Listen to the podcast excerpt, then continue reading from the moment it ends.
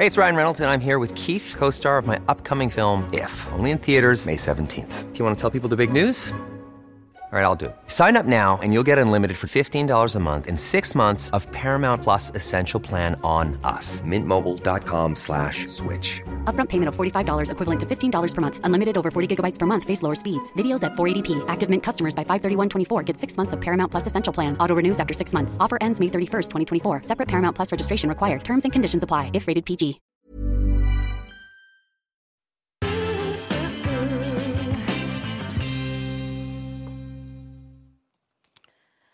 Ja, välkomna till säsongens eh, sista filosofiska salong. Och eh, det här är så roligt att ni är så många som följer den här och det kan ni fortsätta göra för det finns också en podd nämligen.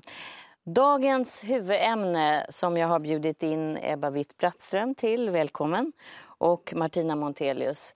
Det är kanske vår tids förbannelse. Det handlar om svårigheten att välja, att göra val i livet. Det ni nu ska få höra, som Torsten Flink ska läsa, det är ur William Styrons roman Sofies val. En del av er kanske såg filmen med Meryl Streep. Och det här är kanske ett av de grymmaste och svåraste valen man kan göra, att välja mellan sina barn. Lyssna här. Ja, ni får, ni får behålla ett av era barn, upprepade han. Eh, det andra måste gå. Eh, vilket vill ni behålla? Menar ni att jag måste välja? Ja, ni är polack, inte jude. Då har ni ett val, en möjlighet, ett privilegium. Hennes tankeprocesser krympte och upphörde. Sedan kände hon sina ben vika sig. Men jag kan ju inte välja. Jag kan inte välja. Hon började skrika. Och så väl hon mindes sina skrik. Pinade änglar har väl aldrig skriat så högt över helvetets hela pandemonium. Ich kann nicht wählen, skrek hon. Doktorn blev medveten om så att säga icke önskvärd uppmärksam, uppmärksamhet. Eh, håll munnen för fan. Eh, skynda er nu och välj istället. Men välj för fan, annars skickar jag båda barnen. Hon kunde inte tro något av detta. Nej, hon kunde inte tro att hon nu låg på knä på den smärtsamt sträva cementen och drog sina barn så kvävande hårt in till sig att hon kände det som om deras hull skulle ympas in på hennes eget genom flera lager av kläder. Hennes klentrogenhet var total och sinnesförvirrad. Det var en klentrogenhet som återspeglades i ögonen på det magre, vaxgule unge Rotenfyrin, doktorns adjutant som hon oförklarligt fann att hon bedjande stirrade upp till.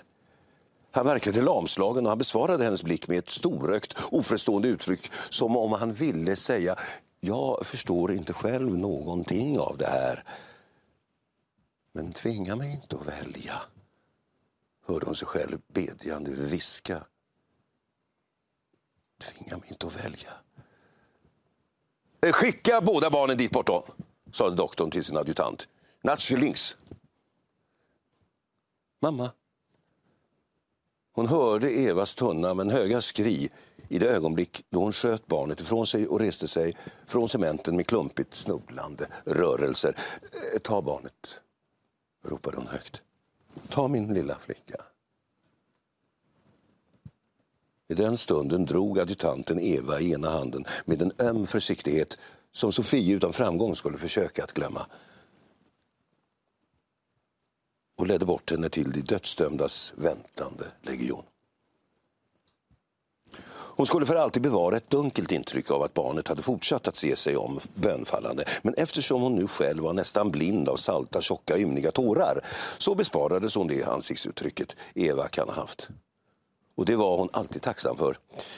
Ty i sitt hjärtas nakna ärlighet visste hon att hon aldrig skulle ha kunnat uthärda det, driven nästan till vansinne som hon var av sin sista skymt av den där försvinnande lilla gestalten. Mm. Torsten Flink som alltså läste ur romanen av William Styron som heter Sofies val. Ja, det är ju ett ohyggligt val som är nästan omöjligt naturligtvis. Eh, jag fastnade för den här för att jag kan aldrig glömma den här eh, scenen i den här romanen och också i filmen där Meryl Streep spelar huvudrollen. Eh, det är klart att vi står inför många fler enklare val i livet men jag vet inte om ni minns det här? Jo, det är klart. Jo. Med, med fullständig panik. Mm. Liksom jag känner en fullständig panik nu när jag sitter här och hör Torsten läsa det här igen. Mm. Jag lever mig in, inte bara i eh, moderns valsituation utan även i... Jag plötsligt identifierar mig med det barn som får leva. Mm. För det barnet, så skulle jag tänka om jag var mamman, vem ska jag döma till döden men vem ska jag döm också döma till en livslång överlevarskuld? Mm. För det kommer det barnet att, att få göra. Mm.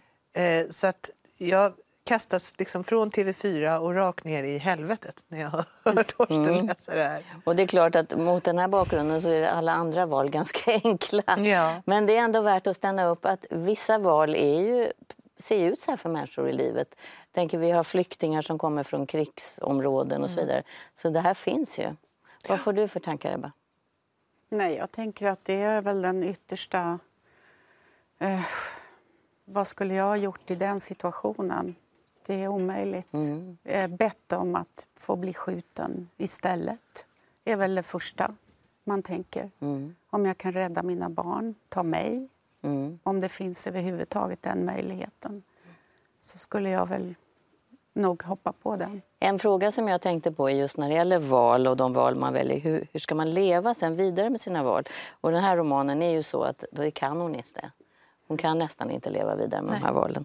Mm. Men, men om vi nu lämnar den här stora dramatiken och går mm. över till val vi gör hela tiden så tänker jag på unga människor brottas idag så mycket verkar som med Tänk om jag väljer fel?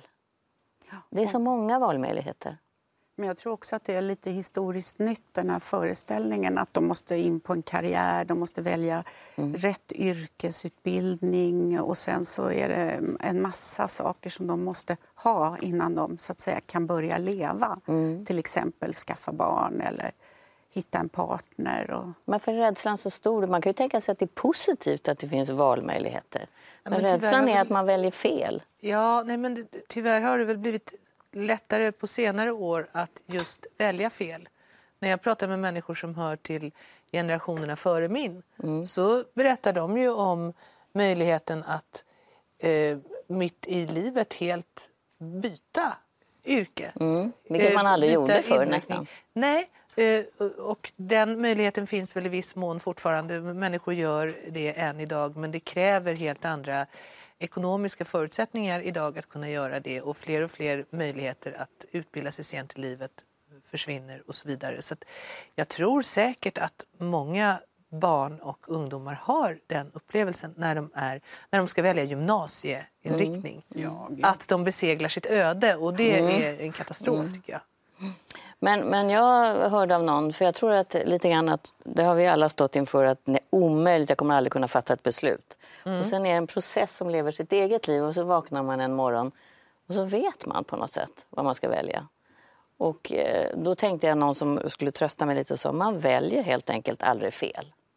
Nej, Nej. därför att det, det mm. som är fel kan bli rätt. På det. Sen så är det också det, det jag brukar trösta mig med, det är faktiskt att om jag måste välja bort någonting mm för att eh, det är ju väldigt konkret så, eh, om man till exempel som jag har familj och ett väldigt krävande yrke och sådär, att allting har ett pris märker man ju. Mm. Jag har ju till exempel valt bort fritid och att kunna resa. Men då tänker jag att då får jag leka det. Alltså när jag ligger på kvällen och inte kan somna så kan jag Reser leka. Du iväg? Ja, men då leker jag att jag är på det giraffhotell som finns i Kenya. Jag tror att det är ett hotell där giraffer sticker in huvudet genom fönstren och så. Då leker jag det. Eller jag kan leka att jag är ledig mm. eh, länge när jag egentligen bara har kaffepaus och så. Alltså, eh, if all else fails så finns alltid fantasi. Mm. Mm. Det kan man ju tänka på också.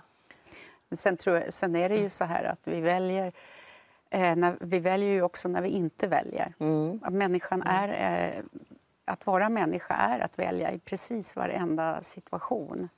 Vissa, det... människor, vissa människor verkar ha lättare för det där. De har liksom mer rationella val och andra har kval snarare av att välja. Ja, men jag tror på den där varianten som du säger, att man låter det undermedvetna lite grann. Om man bara kan ge det tid. Mm. Om, det, om, du nu har en möjlighet att ge en lite tyngre valsituation eh, den tid som krävs. Så då är det nog så att du kommer fram till det. För det är inte bara att du fattar ett rationellt mm. beslut. Du måste känna, kan jag leva med det här? Mm. Du måste ju alltid känna, kan jag leva med det här? Mm. Men vad säger du då till dina barn som är precis i den där åldern, unga vuxna? Mm. Det blir väldigt dramatiskt. Välj, det, det, är inte så farligt vad du väljer, men sen säger du samtidigt men se, se, till att du kan leva med det. Då blir det dramatiskt plötsligt. Alltså om du, om du kan, så välj det som känns minst eh, svårt. Mm. Det är väl en enkel tumregel. Mm. Mm. Men sen också, jag tror att man måste förstå att det är, det är, det är, det är den gamla hedliga existentialismen mm. som eh, proklamerar det här efter andra världskriget faktiskt. Sartre och Simone de Beauvoir eh, med flera. Att människan väljer hela tiden. Hon väljer sitt öde och hon skapar på, i relation till andra människor mm. hela tiden. För det handlar ju också om vad betyder det här valet, inte bara för dig utan för andra. Mm. Hur kommer det att påverka din närmaste omgivning? Och sen är det väl det positiva om man ska prata om kvinnor. Nu pratar vi om eh, den tiden som Sartre beskriver. Det var ju mycket så att kvinnor fick möjlighet att välja. Det mm. hade man inte förut. Nej, Då blir ju nu... det både en förbannelse och väldigt positivt. Ja, vi kan ju exempelvis eh, arbeta, skilja oss och rösta. Mm. Det är ju ett superplus. Mm. Men, eh, nej, men sen är det också eh, det är intressant det där med valet att inte välja. Jag mm. tänker till exempel på, för 20 år sedan tror jag, läste jag en roman eh, av Luke Reinhardt som heter The Dice Man den heter antagligen Tärningsmannen eller någonting på svenska. Som eh, handlar om en man som bestämmer sig för att helt enkelt låta en tärning styra mm. hela hans liv. Mm. Eh, varje gång han ska fatta ens det minsta beslut så kastar han tärningen eh, och låter den välja. Han skriver upp sex alternativ. Så här. Och eh, det är, snacka om att göra ett val. Man bestämmer sig för att lägga hela sitt liv i händerna på slumpen. Mm. Eh, det är ju ett gigantiskt val. Och naturligtvis, det kan man ju räkna ut, eh, i den här boken så tar ju det en ände med fasansfull förskräckelse. Han mm. gör ju saker då som egentligen eh, är fullständigt bortom hans egen moraluppfattning. Å andra sidan så hittar han ju på alternativen själv. Jaha, så De det finns moraliska val som så man kan välja mellan? Det är ett sätt att komma ja. runt det där också. okay. Ett alternativ kan vara liksom att begå ett våldsdåd. Alltså, jag tycker det låter som en otrolig konstruktion. Jag tror väldigt få människor skulle eh, överhuvudtaget ens överväga något liknande. Men det, men det är också intressant därför att det, alltså, man kan ju tolka det som en, en bild av det här som, eh, som jag tycker är väldigt obehagligt faktiskt när det gäller att avhända sig möjligheten att välja. Och det är just det här eh, jag lyder inte order-principen. Eh, Hanna Arendt har ju skrivit en bok som heter Den banala ondskan. Eh, alltså filosof och journalist Hanna Arendt som eh, dog på 70-talet. Eh, och den handlar ju just om det här att ondska och onda handlingar ofta eh, inte springer ur en individ som har liksom ett maliciöst eh, syfte med sina handlingar utan det är ofta istället de som säger jag lyder bara order. Mm. Soldaten.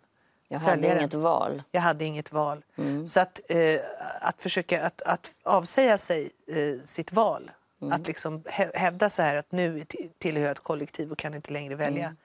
Det är nog det farligaste val mm. man kan göra. Jag tänker också, ja förlåt, du kanske Nej men jag menar hon kommer ju fram till att det, eller diskussionen om den där boken visar mm. ju att den här, det är den här ondskan är så banal. Ja. Alltså. Det, det, är bara tjänstemän som på, i någon det, mening utför, utför det här. Mm. Eh, men, men det är ju inte så. Det visar sig ju att det är inte så. Du väljer ju även inom ramen för... Ja, det är ju det. Eh, ja. Det är bara ett lur, precis som med tärningsmannen. Ja. Mm. Det är ett lur. I själva verket så kan man ju förstås välja helt annorlunda. Men jag tänker också, du som har tittat så mycket på eh, kvinnolitteratur och studerat det. Där, är ju, där brottas ju kvinnor ofta genom litteraturen, märker man ju det. Mm. Eh, valet att välja den traditionella vägen, vara till lags, bli älskad. Mm. Ibland också bli gift eftersom det var den enda möjligheten att försörja sig. Mm. Och så de här fåtalet modiga som valde en mycket svårare väg. Och det mm. hade också ett pris. Absolut. Jag men jag tänker genast på Kristina Sandberg om jag får göra det. Ja, det och hennes Maj-trilogi eftersom ja. Eh, jag har den eh, sista delen så så närvarande mm. just nu så kan man ju säga att hon inte valde. Eh, hon blir ju alltså med barn. Mm. och, eh, och blir gift. Och det är inte För tittarna hennes... som inte har läst det kan vi säga att ja. Eh, det handlar om... En hemmafru i Örnsköldsvik mm. från 30-talet och framåt. Mm, en trilogi som belönades med Augustpriset. Ja. ja. Mm. Väldigt, väldigt roligt. Mm. Och, men inom ramen för det här med val, hon gör val hela tiden, bortval och val. I det lilla. Visa Men sen gäller det att bli medveten om att man gör det också. För man kan också hamna i ett martyrskap där man säger Ja, det är inte jag som väljer, Just. utan jag är ett offer mm. för ja, omständigheterna. Och det gör hon. Hon mm. hamnar ju i ett slags mm. martyrskap. Mm. Och hon blir ganska bitter och besviken. ja. Mm. Men alltså det, det intressanta med det där är ju också att livet ibland kan vara... Det kan fungera eh, lite som poesi. Alltså det vill säga bunden vers den kräver ju, haiku-dikten är det mest flagranta exemplet kanske, för mm. att du blir extremt litterär. Nej men alltså det vill säga... Even when we're on a budget we still deserve nice things. Quince is a place to scoop up stunning high-end goods for 50 to 80% less than similar brands. They have buttery soft cashmere sweaters starting at $50, luxurious Italian leather bags and so much more. Plus, Quince only works with factories that use safe, ethical and responsible manufacturing. Get the high-end goods you'll love without the high price tag with Quince. Go to quince.com slash style for free shipping and 365-day returns. När man måste pressa in sitt språk i en form som är, är sträng som ett bonsai-träd så mm. kan man hitta på, komma på andra ord och formuleringar man skulle gjort annars.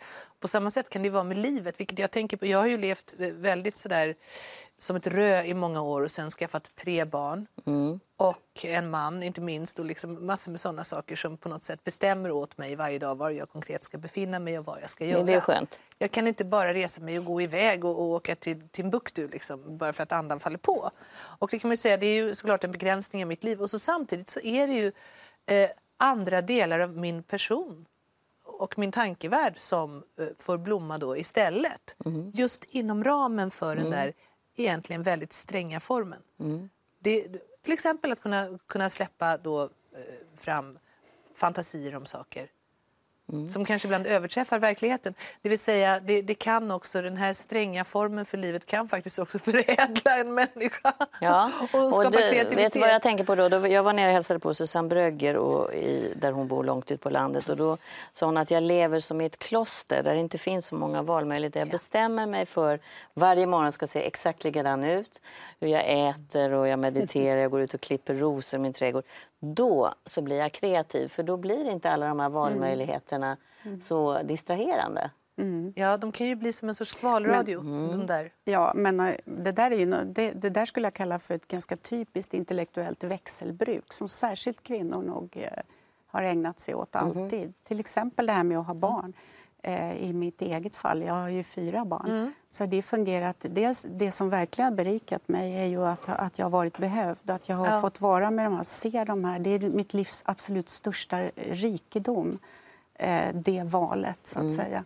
Men samtidigt så har det också inneburit att eh, den här kreativiteten eller intellektualiteten har varit ganska motsatt. Men mm. ändå, och just därför, man längtar till det ena och så är man där och man skriver och man tänker och sen längtar man hela tiden till det andra som är livet. Mm. Som är det liksom absolut hur... centrala egentligen. Skulle jag vara tvungen att offra något så skulle jag ju välja mina barn. Mm. Men, men att få båda, vilket vi är överens om att kvinnor då efter ja, under 1900-talet gradvis eh, på något sätt uppnådde, kanske mest på 70-talet när sam beskattningen upphörde och så vidare. Kvinnor drevs ut på arbetsmarknaden. Jag tror att, att, att ha fått uppleva båda är egentligen eh, det högsta mänskliga Nej, men stadiet. Alltså, jag, kan inte ni känna igen det att det blir, jag som har tre barn, alltså det är fullständigt lycka när man plötsligt i korta ögonblick så blir det balans mellan ja, de här ja. två som du beskriver. Ja, Då ytterst, känner man sig... Oh. ytterst förbiflimrande ögonblick. Ofta, ofta är... Men du är mitt i ja, det, det, ja, det är Vi är lite mer ja, i den här övre klassen. Här. Perspektiv på det. Nej, men det är klart. Och jag, jag tror också faktiskt att växelbruket får båda delarna att på något sätt växa. Jag tänker på det när jag kommer hem efter att ha till exempel som nu för tiden repeterat en hel dag på teatern. Eh, och så kommer jag hem inte till tystnad som jag ibland desperat kan längta efter förstås. Men jag har ju öronproppar på tunnelbanan liksom i en halvtimme. Så det, då är det tystnaden. Men sen så kommer hem till människor som, som liksom verkligen konkret ropar Vi har längtat efter dig! Mm. Hjälp oss! Du tar hand om oss! Du är så vacker mamma! Och allt det här. Eller att de hatar mig, men i alla fall det är starka känslor och behov av mig. Um, och att det på något sätt det ökar också teaterns värde. För jag behöver aldrig känna mm. så här egentligen vad är det för mening med att just jag håller på och skriver och regisserar teater? Mm. Eller vad är det för mening med att även jag, i likhet med miljarder andra människor, mm. äh, älskar och uppfostrar just mina barn? Mm. Jag behöver inte känna den ensamheten i någon av de positionerna utan jag kan känna, jo, jag arbetar för att ge eh, tak över huvudet och mat åt mina barn, om mm. inte annat. Och jag föder de här barnen, om inte annat så för att de ska kunna ta del av teatern när de blir mm. stora. Eller Det vill säga allting får en större... De, de två befruktar varandra helt enkelt. Mm. Jag måste berätta en historia som är intressant när det gäller kvinnliga val. Och det är att jag var gravid med mitt första barn, var i New York och träffade Helen Gurley Brown mm. som eh, var den som eh, gjorde och skapade Cosmopolitan i USA. Hon valde ju bort barn, eh, ofrivilligt eller frivilligt, vet jag inte. Men när hon till slut fick reda på, för jag var så illamående hela tiden, så då sa jag att jag väntar barn. Då sa hon, are you gonna keep it? Mm. Och då hade hon skrivit en bok som hette I want it all och då sa jag till henne I want it all. Mm. Helen, och det tycker jag är en av mina bästa repliker. Ja, ja. Då så stod hon och tittade på mig och så nickade hon och log. Mm. Mm, det var snyggt. Ja, det var lite touché faktiskt. Mm. Hörrni, vi ska gå vidare och eh, be att få en tittarfråga. Den är spännande tycker jag. Ni ska få höra. Ja, hejsan. Jag heter Rolf Åkerlund. Och det är en fråga som jag har funderat på. Att vara modig, vad betyder det egentligen? Mm. Ja. Jag tycker han är modig, Rolf. Ja. Eh, jag får ett citat ja. i huvudet. Rustad, rak och pansarsluten gick jag fram men av skräck var brynjan gjuten och av skam. För att förstå vad som är, eh, det är Karin Boye. Ja. Så för att förstå vad mod är så måste man också inse vad motsatsen är. Ja. Nämligen att man är feg. Mm. Och att det, men att det är så otroligt en sån eh, äh, skräck kring att vara modig. Mm. Mm. Att tvingas, man måste tvinga sig att vara modig. Mm. Så det är inte lätt, Nej. skulle jag svara. Och så finns det de som säger att feghet har räddat fler liv än mod. Vilket ja. är ganska hemskt. Men ja. fl bättre fly än illa fäkta. Sådär, ja, då, sen kan vi, mm. det, det finns så. Men mm. den där är ju fantastisk, den där strofen. Mm. Så att, mm. den behöver man nästan låta sjunka in. Det verkar som du håller på med det, Martina. Ja, jag blev så oerhört tagen av den. Det är andra gången. Först är det Torstens eh, eh och, och, och Sofies val och sen så är det Ebbas Karin Boye-citat. Det mm. tar aldrig slut mm. med känslomässiga upplevelser för mig här. Nej, men jag ska ta mod till mig nu mm. och, och försöka också svara på Rolfs fråga. Nej, men för mod, mod är för mig just nu två saker eh, i dagsläget. Det är dels ehm, eh, sam, det samhällstillvända modet som för mig är att våga faktiskt dela med sig av sina privilegier. Det tycker jag är viktigt i ett så oerhört privilegierat land som Sverige. Och med det menar jag framför allt att vi ska fortsätta vår eh, solidariska hållning till människor som flyr till Sverige. Det tycker jag är mod. Eh, mod i det mer personliga, eh, individuella livet. Det är ur mitt perspektiv att kunna visa sårbarhet. Det är det som kräver allra, allra störst mod av mig. Det är inte svårt att eh, vara rakryggad i vissa ögonblick och liksom visa sina muskler. Men att visa sårbarhet, det är mm. fruktansvärt. Och det är jag inne på också. För att jag tänkte, det satt ju två män här nyss som har startat den här eh, Fatta man, som ju, eh, det var ju Fatta först kampanjen Kvinnor mm. mot sexuella övergrepp. Och nu är det män som har börjat tänka till och tittat på mansrollen som ju handlade så mycket om, sa de, att man absolut inte vågar visa sig sårbar. Mm. Och det bara var som att man där inne och laddade. För det verkar vara det modigaste en man kan göra nästan. Och, och kanske, kanske också kvinnan. Ja, och det viktigaste. Och sårbar inför kvinnan, mm. tror jag, mm. är viktigast. Och varför är det så svårt kan man tänka? Ja, då får man ju gå till psykoanalysen och så ja. ligger vet du, mor, urmodern eller den falliska mm. mamman i barnets eh, fantasi och den onda modern, den goda modern. Att det är ju väldigt tungt med en mor. Mm. Eh, en mor väger tungt i en mans och en pojkes liv. Därför att hon är i, en, i något skede så är hon den viktigaste och sen måste man, och så är man inte lik henne. Vilken oerhörd eh, smärta utan man är, måste vara en annan. Mm.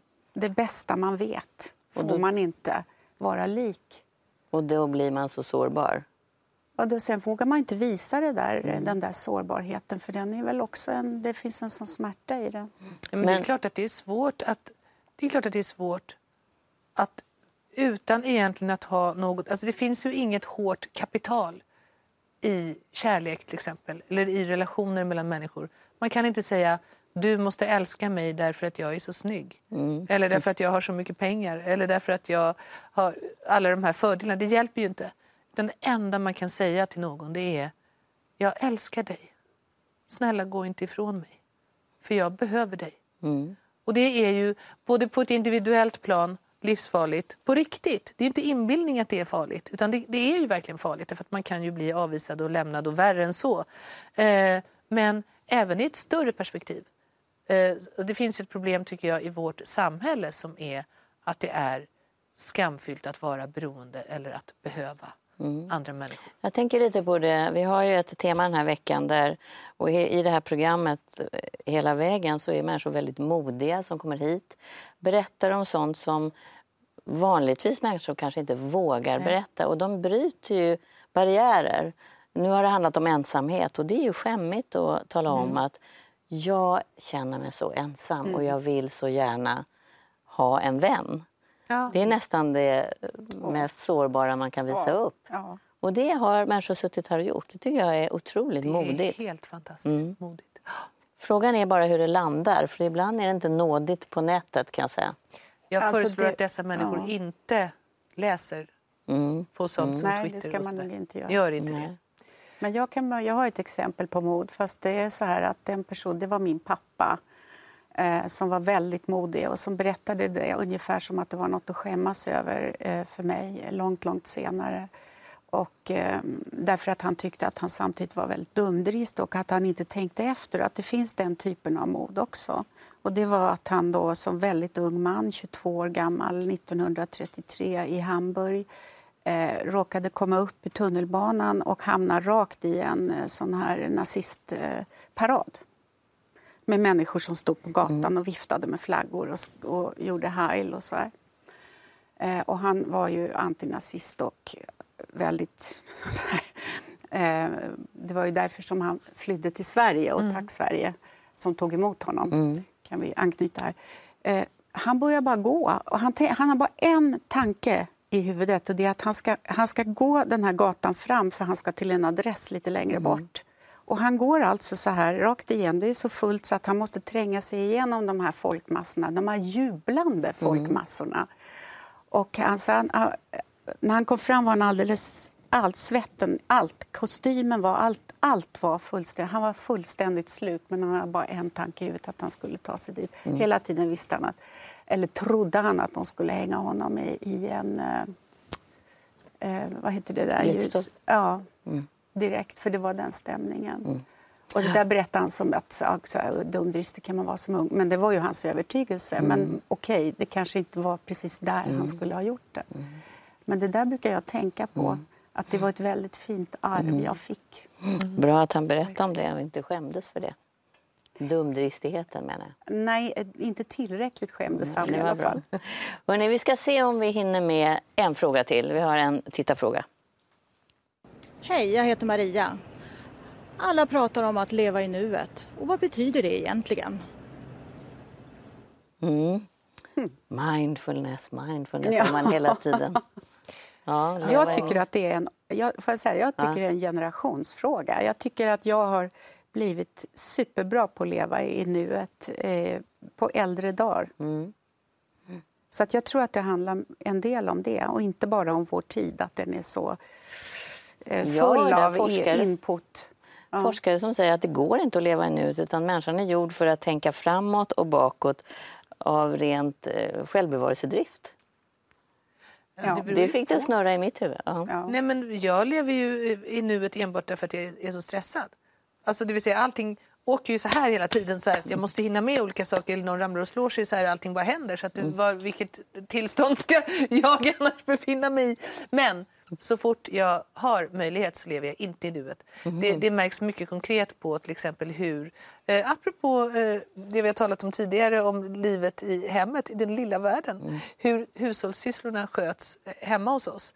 När det är jag som gör hushållssysslorna så begås det väldigt många misstag och fel och jag bränner mig och skär mig hela tiden därför mm. att jag alltid är någon annanstans. I tankarna är du I tankarna inte är jag i, i, på giraffhotellet eller någonstans. Jag tänker aldrig på det när jag mm. gör det. Eh, medan min man har berättat för mig att han är väldigt mindful. Alltså mm. när han diskar en stekspade så diskar han verkligen en stekspade och är mm, där. Så han gör aldrig illa sig. Men det här tycker jag är intressant som du säger, att ja. det här kommit med åren. Att du, har liksom, mm. du kanske är ur den där röran i köket? Ja, det, det, är jag ju. På det viset är jag ur den. Eh, men jag tror inte att det är... Jag tänker nuet. Då tänker jag mer att eh, någon slags tillfredsställelse mm. över att här är jag just nu. Mm. Möjligheten. Sen är det ju stress, stress, stress i, mm. i mitt yrkesliv också. Men det är inte det. Men jag menar tanke... precis tvärtom. Ja. Att du, du, det bara ögonblickligt försjunker i den här glädjen. Att du har en kropp, den fungerar, du är frisk. Mm. Eh, du är faktiskt helt okej. Okay. Eh, ja, någon sån så känsla. Det är det. Och, det, och det är den, vad har vi, den 4 mm. december klockan... Ja, så. Mm. Och tänk vad härligt. Men så, det, du måste ju ha kommit dit Ja, det tog tid. Mm. Det måste ha tagit lång tid. Ja, det, det, det svåra... ett knep knep. Börja Berätta. simma. Det får bli simma. sista ordet. Jag ska börja simma. ja. ja. Simma lugnt eller snabbt, men simma, det låter bra.